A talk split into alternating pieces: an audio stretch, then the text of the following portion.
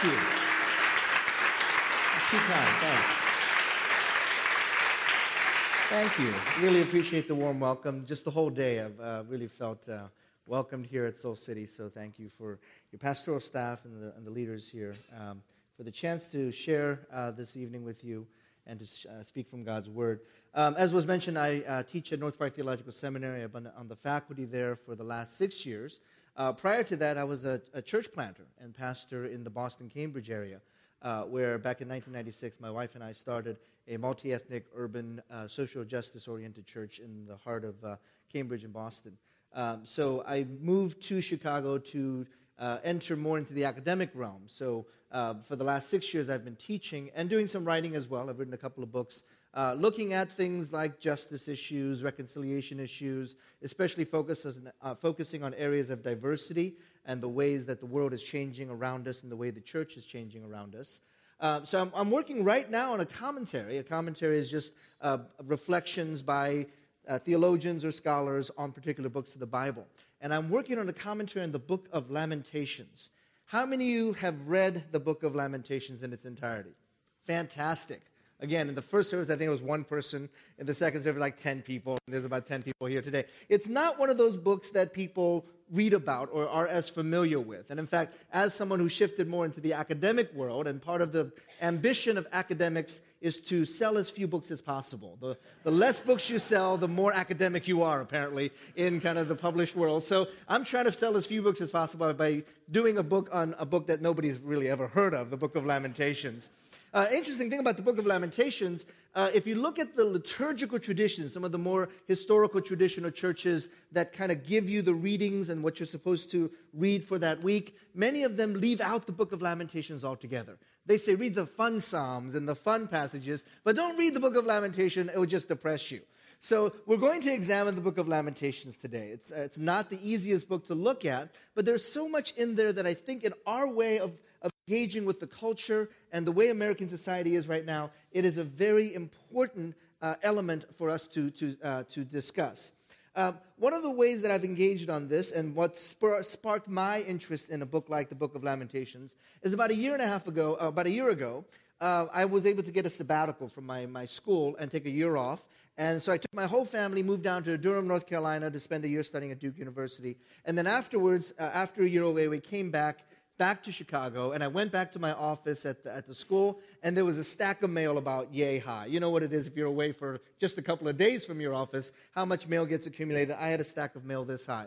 So I'm spending my first day back at the office, leafing through the stuff, trying to sort through the junk mail and the mail I need to keep. And then I stumble across this very interesting piece of mail. It was actually a D V D in a little package.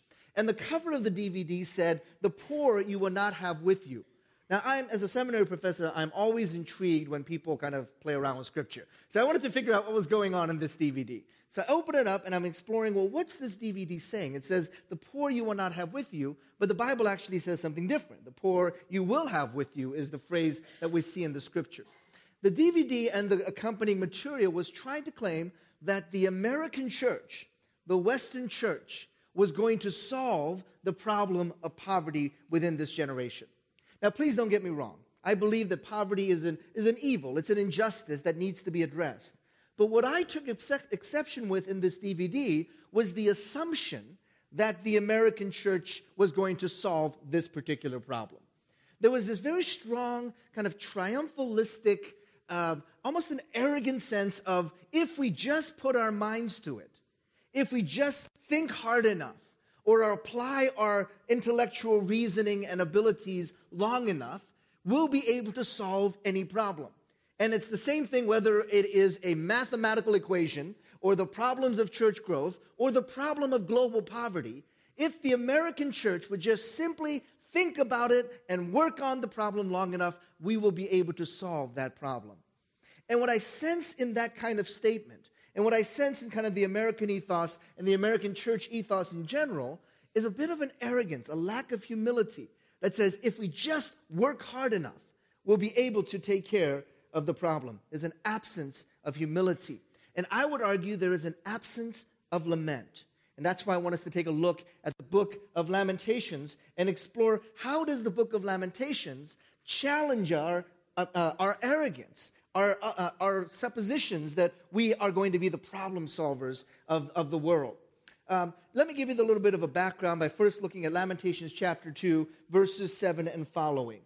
The Lord has rejected his altar and abandoned his sanctuary.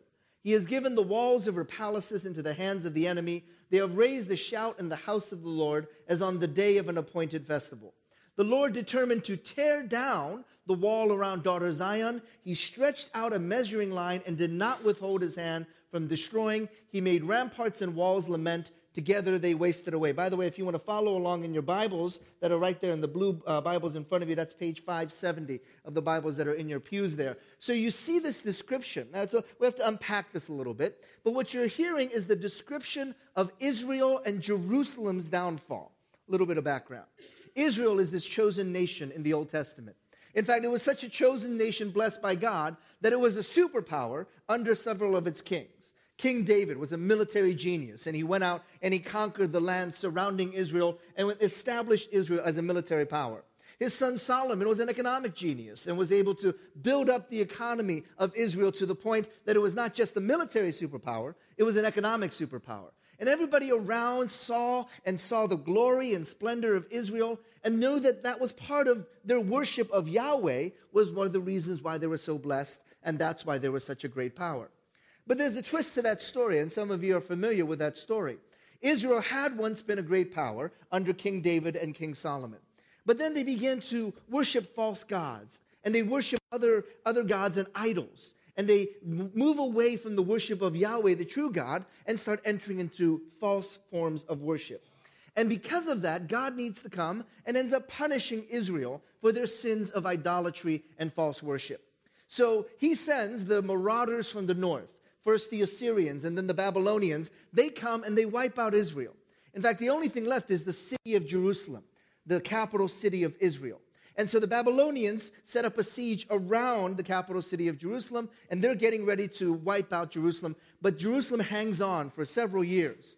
And so when they finally fall, the Babylonians are really mad. They're like, you guys just didn't give in. You had to hang out, and we, you wasted our resources for two years. So they really decide to go to town on Israel and wipe them out. So here's some of the things that they do. Brutal, brutal marauders. They would come down, and they would burn all the crops so that there was no food for the people to eat. But worse than that, they would take salt and salt all those fields so that it wasn't just affecting the crops for one year, but for two, three, four, multiple generations would not be able to farm that land because they just completely wiped out that land. They were brutal conquerors. And so they took all the able-bodied men, took them up into Babylon, into these kind of pagan cities and pagan areas, and they left behind only the women, the children, the weak, and the feeble, essentially wiping out Israel's society, essentially wiping out their culture, their lands, and they moved from this great nation under David and Solomon into this nation that had completely fallen apart and were now considered exiles, refugees. In fact, you would consider them the poorest of the poor nations in the Middle East at that time. Now, we can look at this story of this downfall of Israel, and, and maybe that's kind of our story in some sense as well.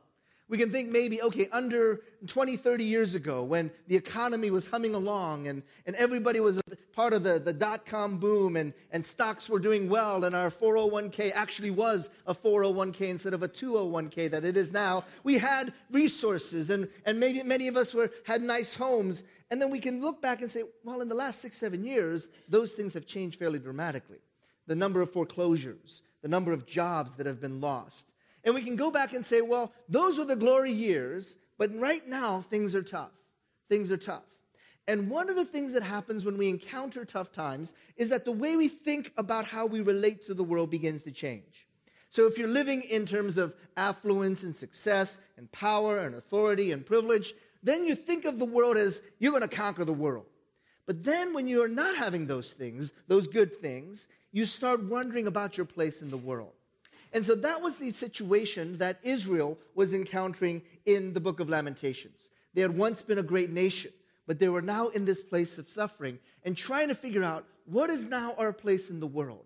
In the midst of struggle, in the midst of lost jobs, in the midst of lost relationships, in the midst of lost homes, all those things that had shaped their identity, now taken away, what does it mean for them to be God's people in the midst of this.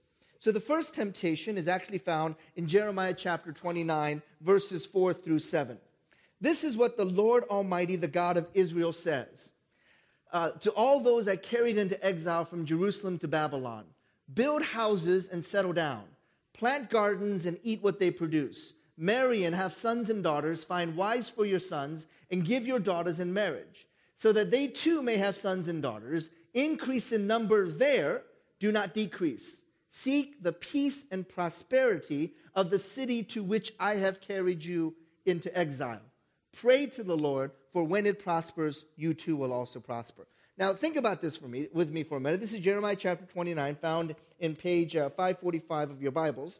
In Jeremiah chapter twenty-nine, Jeremiah comes to God's people and says, you are not allowed to give up. Because the temptation with a fallen nation is to say, we're done. We're going to bury our head in the sand. We're going to disengage. The world is too tough. It's too difficult out there. So we're going to just withdraw and hang out with our own people and not worry about what's going on in the world around us. But God actually comes through the prophet Jeremiah to the people and says, do not give up. Build houses, settle down, plant gardens, eat what they produce, and get this, seek the peace and prosperity of the city to which I have sent you. Now, where they are now is not Jerusalem. They're in Babylon. Throughout the Bible, you'll see the phrase, seek the peace and prosperity of Jerusalem, because that's God's heavenly city. But in this passage, it says, seek the peace and prosperity of Babylon, not of Jerusalem. So if you're seeking the peace and prosperity of Babylon, you're actually seeking the peace and prosperity of the evil world that is out there. So what God is saying to this people is, I know things are rough. I know things are difficult. I know this is not the best set of circumstances, but do not disengage. Do not say to the world, I'm done with you, but instead engage the world around you. Seek the peace and prosperity of the city to which I have sent you. Seek the shalom, the peace of that city. I think this is an important lesson for us as twenty-first century Christians, because I want to give you a quick history lesson. In the nineteenth century, the church was one of the most powerful and significant influence of change in American society. In fact, there's an author, a uh, uh, Johns Hopkins professor by the name of Timothy Smith, and he wrote a book that talks about that in the nineteenth century, every time you saw major social reform, it was actually begun by the church. So the abolitionist movement was started by Christians. So Christians said, when we look at our Bible, slavery is wrong. We're going to stand up in the Word of God, and we're going to stand against slavery. So the abolitionist movement was spearheaded by Christian leaders. The right for women to vote, vote started actually in basements of churches, where women would gather together in prayer groups, and then they would pray, and they would, and they would say, this is an injustice. And so it was church folks that started and initiated the right for women to vote.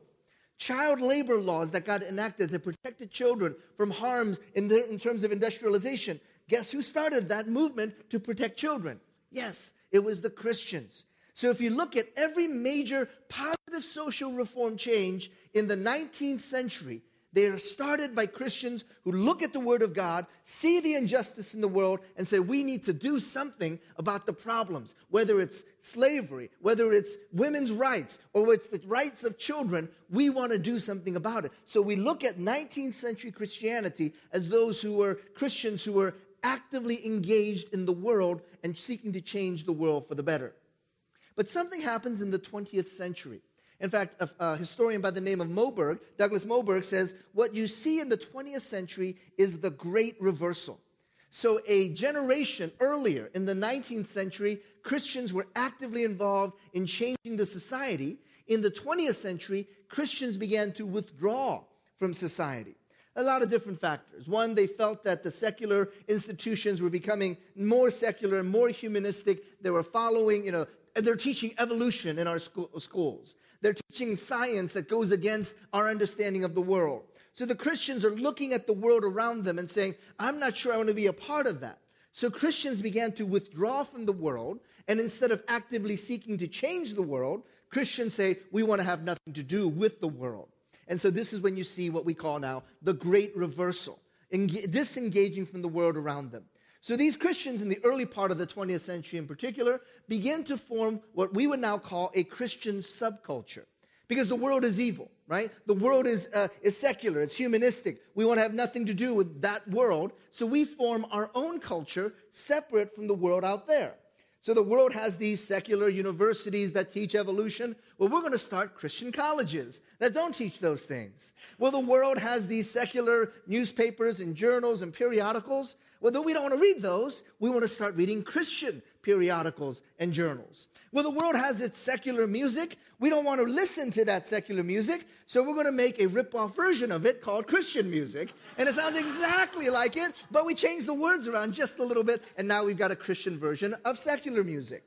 And then you get secular T-shirts, and now we got Christian T-shirts. I remember in high school, uh, a lot of my friends had these kind of beer emblem T-shirts. I don't know if any, they still are popular, but they used to have uh, a T-shirt that took the Budweiser label and just put Budweiser, king of the king of the beers, and just there was kind of this T-shirt that all these high school wannabes, wannabe cool kids wore these T-shirts. So it was to show, hey, you know, Budweiser, king of beers, et cetera.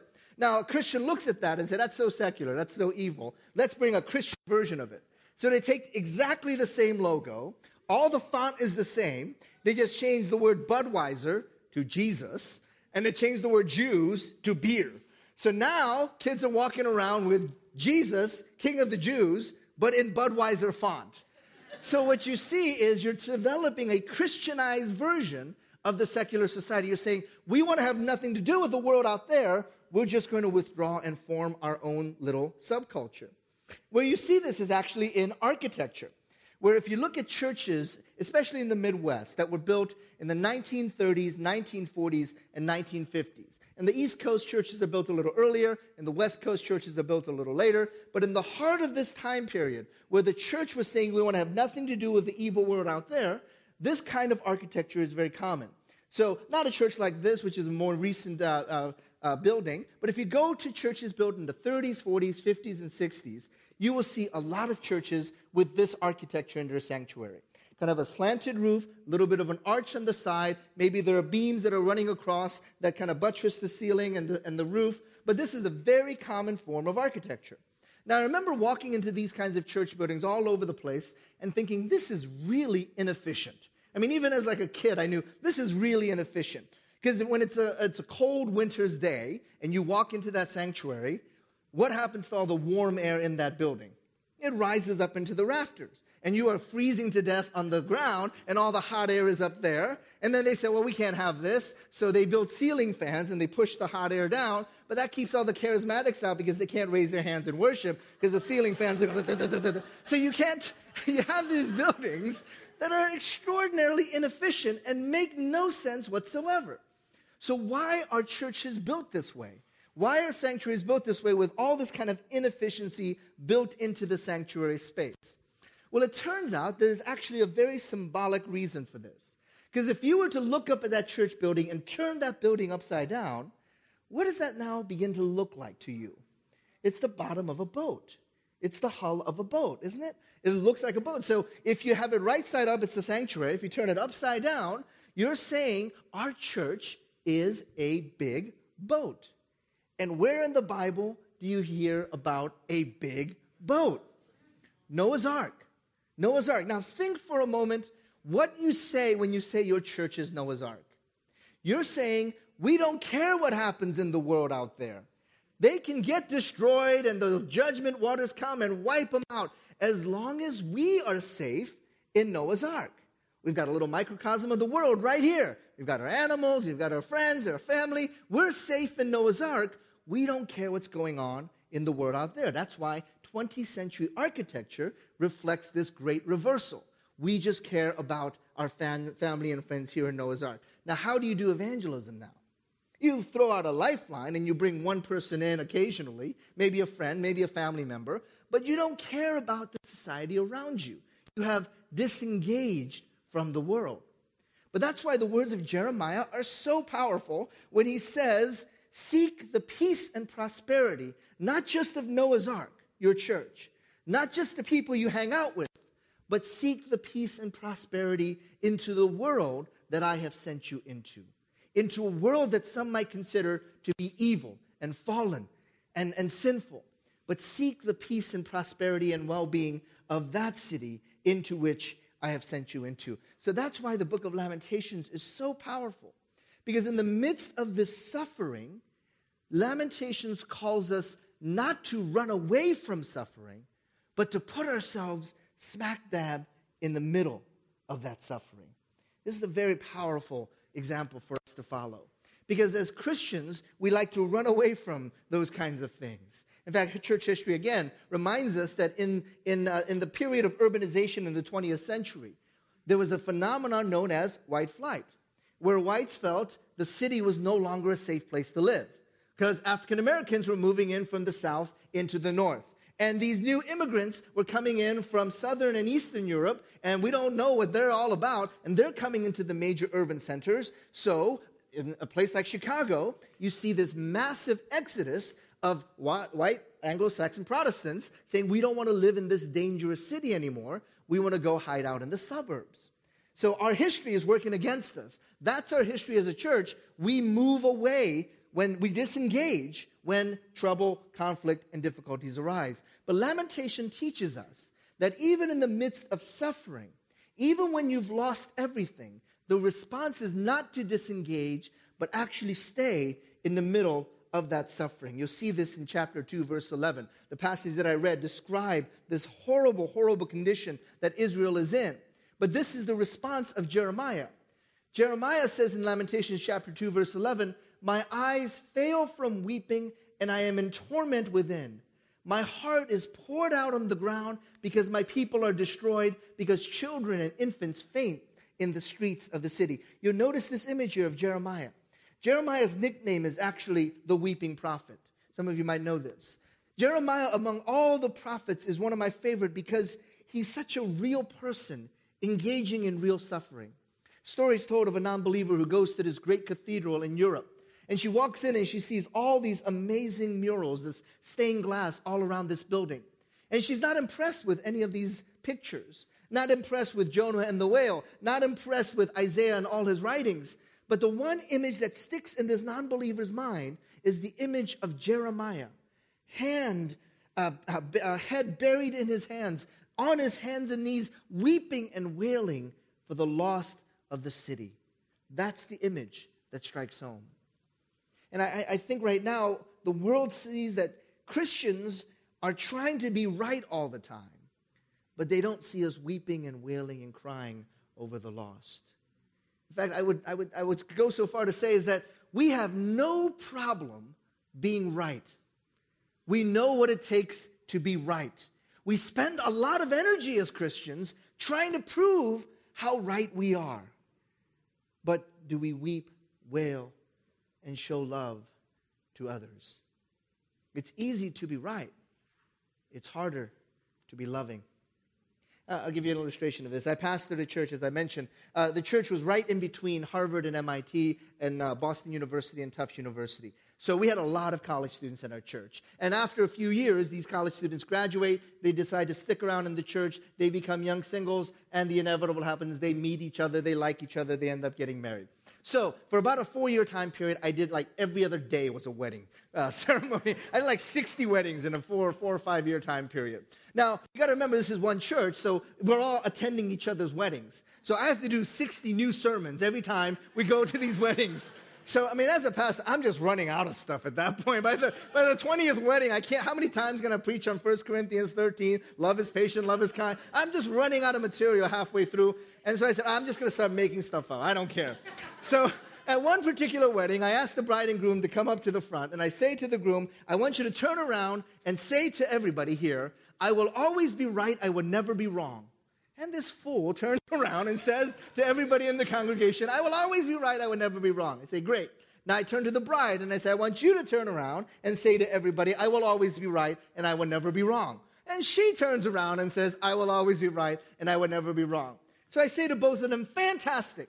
You have declared before God and all these witnesses that you will always be right and you will never be wrong. Both of you are going to be right all the time.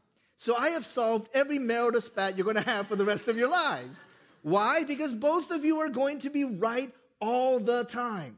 So the fight is not over who is right or wrong. The fight is over who gets to be more loving. So wouldn't that be amazing testimony to marriages if you fought over not who's right or wrong, but who gets to be more loving? The world has seen enough of people that are right all the time. Christians are right all the time.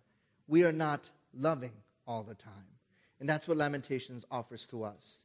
A broken heart, a contrite spirit, someone who is so pained by the suffering around him, he says, I weep and wail for the lost.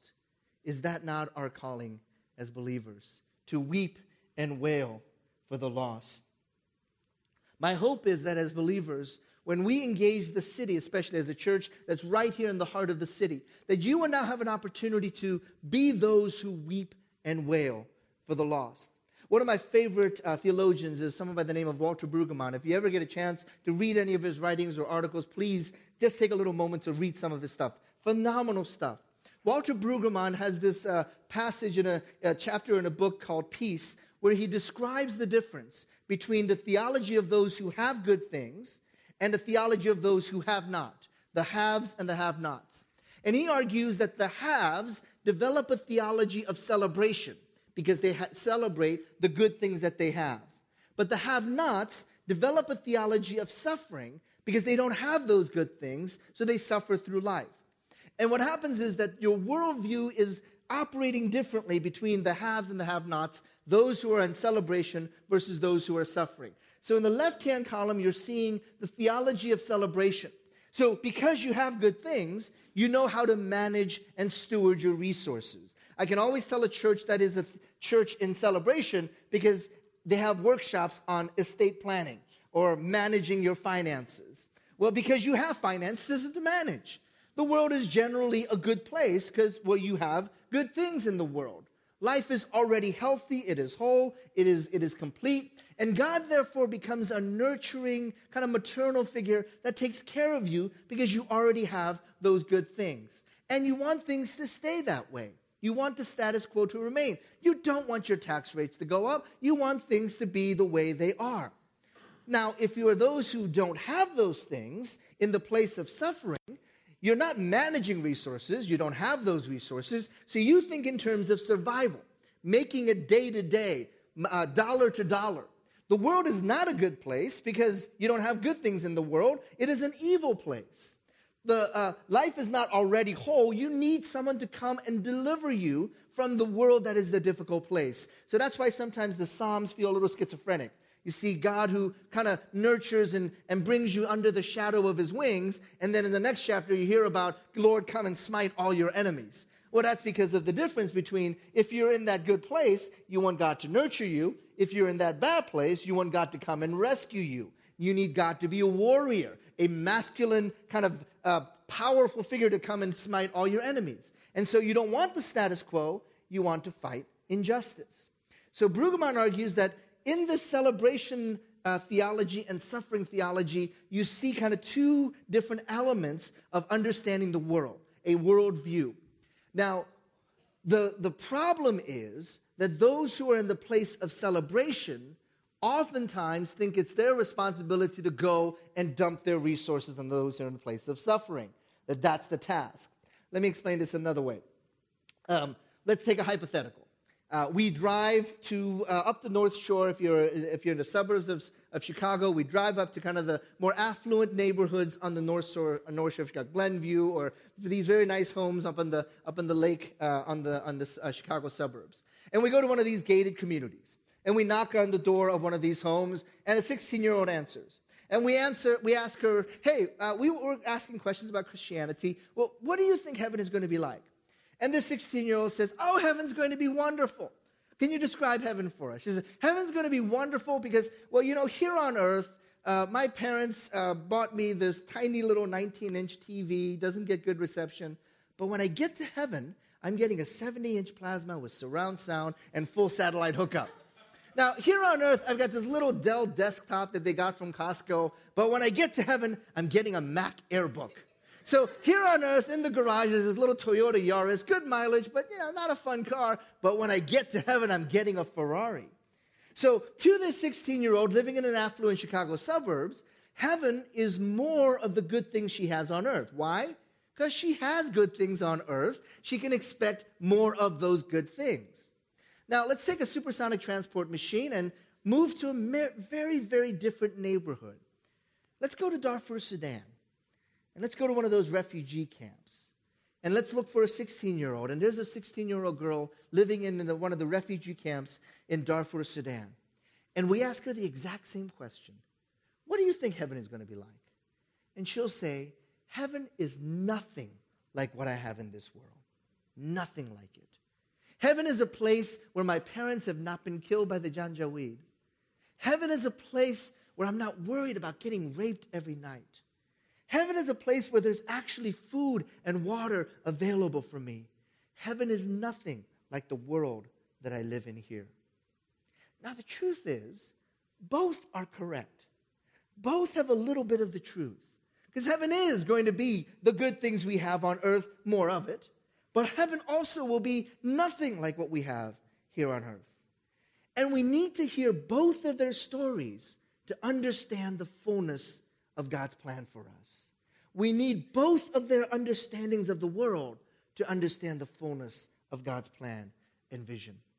And the problem, as I said before, is that those of us who have many good things feel like the people we go to that don't have these good things, and our job is to dump all our resources on their lives, and we end up not learning from those who suffer because we spend so much time in celebration. I think the challenge of the book of Lamentations is, are you willing to engage in places of suffering? Not to quickly turn it around so quickly that you forget about those places of suffering. One of the things I'm, I'm learning about American Christianity is that we are addicted to artificial sweeteners. We are really addicted to artificial sweeteners because what it does is our lives are bitter in many ways. Many of us suffer.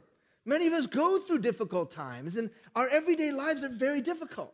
But when we come to church on Sunday, we douse ourselves with artificial sweetener. And that's what we show to others, the sweetness of our lives when we've just doused ourselves with artificial sweetener. And so we don't know what it means to be real and honest in our places of suffering. And all we end up doing is celebrating each other's good things, but never understanding and lamenting over suffering by others. I think the challenge for us as the church, especially an urban church, where you will encounter those who suffer. And the temptation will be, oh, you poor people, you need some more of this. You need some more of this. You need some more of this. Without realizing there is a life, a vibrancy, a spirituality that we desperately need in order to make our lives complete, not their lives complete. I'll close with this illustration. Um, As I mentioned, I was a pastor of an urban church for many years, and the, our church was intentionally diverse, intentionally focused on ethnic diversity. And so, I, I, I, I and, and one of the uh, weeks, I did a sermon series on ethnic diversity and on racial reconciliation. How do we reconcile the different races that are in our church? And I was doing this sermon series, and I was running out of material. And uh, this seems to be a common theme, I think. I'm running out of material. And uh, Pastor Jared has never done this, but I will confess to you that I came to a moment at about midnight on Saturday night before the next Sunday that I said, I have no idea I'm going to close this sermon out. So I did what some pastors, not Pastor Jared, but what I confess did, which was to go on Google and type in racial reconciliation sermon illustration and say, can Google, God, I pray to you that Google would give me the answers. So that Google would give me some answers. And guess what? Something popped up. I typed in racial reconciliation sermon illustration, and an actual sermon illustration popped up. So I click on it, and it tells a story. It tells a story about a Supreme Court justice a few years ago, uh, actually in the previous dec- uh, century. Uh, and a Supreme Court justice had just been appointed to the Supreme Court, and he was happened to be a Baptist, and he was going to move his membership to a church in the D C area. Now, the pastor and the church heard about this. They were all excited. Hey, guess who's coming to our church Sunday? The newly appointed Supreme Court justice. The church is all abuzz. It's like saying next week, you know, Rahm Emanuel is going to be a member of, well, okay, maybe not. Well, somebody somebody famous is going to join this church. You know, uh, President Obama is coming to become a member of the church. Everybody heard about it. It was a big buzz and all of that. So they were all excited that the Supreme Court justice was going to be a member of this church. So that Sunday, they have this practice at this church where they invite all the newcomers to come up to the front and they welcome them into the congregation. The illustration that I'm reading on the web is giving this story and saying, at the church that day, there happened to be a Chinese laundryman who was also being uh, welcomed into the congregation, and he was the first one to be called up. And he comes and he stands on one side of the altar. And then he said, the illustration goes on and says, about ten or eleven, twelve others were also being welcomed into the congregation, and they all come to the front, but guess what they do? They stand on the other side, far away from the Chinese laundryman. So this illustration goes on and says, but the last person to be invited up was the Supreme Court Justice. And he comes up to the front, and he goes and he stands right next to the Chinese laundryman. And that's where the sermon illustration ends on the Google search. And now let's acknowledge, first of all, that the Supreme Court Justice did a good thing. He certainly shouldn't have done what the ten or eleven people saying, I'm not going to stand next to that Chinese laundryman, I'm going to stand over here. So the Supreme Court Justice did a good thing. But the problem with this sermon illustration was that it heaped praise on the Supreme Court Justice, how he would lower and demean himself to stand next to the Chinese laundryman. And so the gift that the Chinese laundryman received by having the Supreme Court Justice stand next to him, when actually I think it might have been the other way around, that the real gift was not to the Chinese laundryman, but to the Supreme Court Justice, who got to stand next to one made in the image of God, who lived day to day as a struggle, as an immigrant, as an outsider, as one of the most marginalized people in his society, and still found time and energy and grace to come into God's house and worship. The gift was not for the uh, Chinese laundryman. The gift was for the Supreme Court Justice, who got to stand next to one made in the image of God. As an urban church, as a church that's wanting to engage what's going on in the city, and you've kind of gone past the Noah's Ark stage, I hope, and you're saying, we want to serve the community, the children of this community, there would be a strong temptation to say, man, we have so much to give to these poor kids, or we have so much to give to these poor families. Aren't they lucky that we have showed up? When actually, the gift, you're the ones receiving the gift.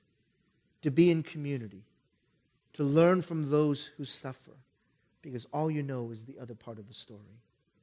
My challenge to this church, as you grow as a church, not just in number, but also in spiritual ways, what does it mean to learn from the communities around you, not to just say, I'm going to go dump my resources on them, but the gift of receiving from those who are in places of suffering, but still find the joy to worship the Lord.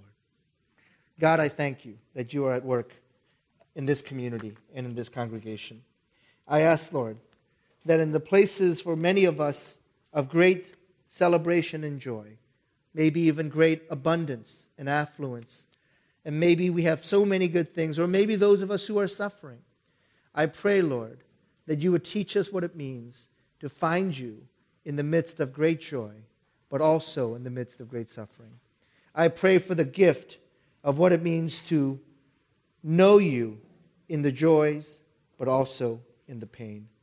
Thank you that you are God of both, both praise and celebration, but also suffering and lament. We pray this in your name. Amen.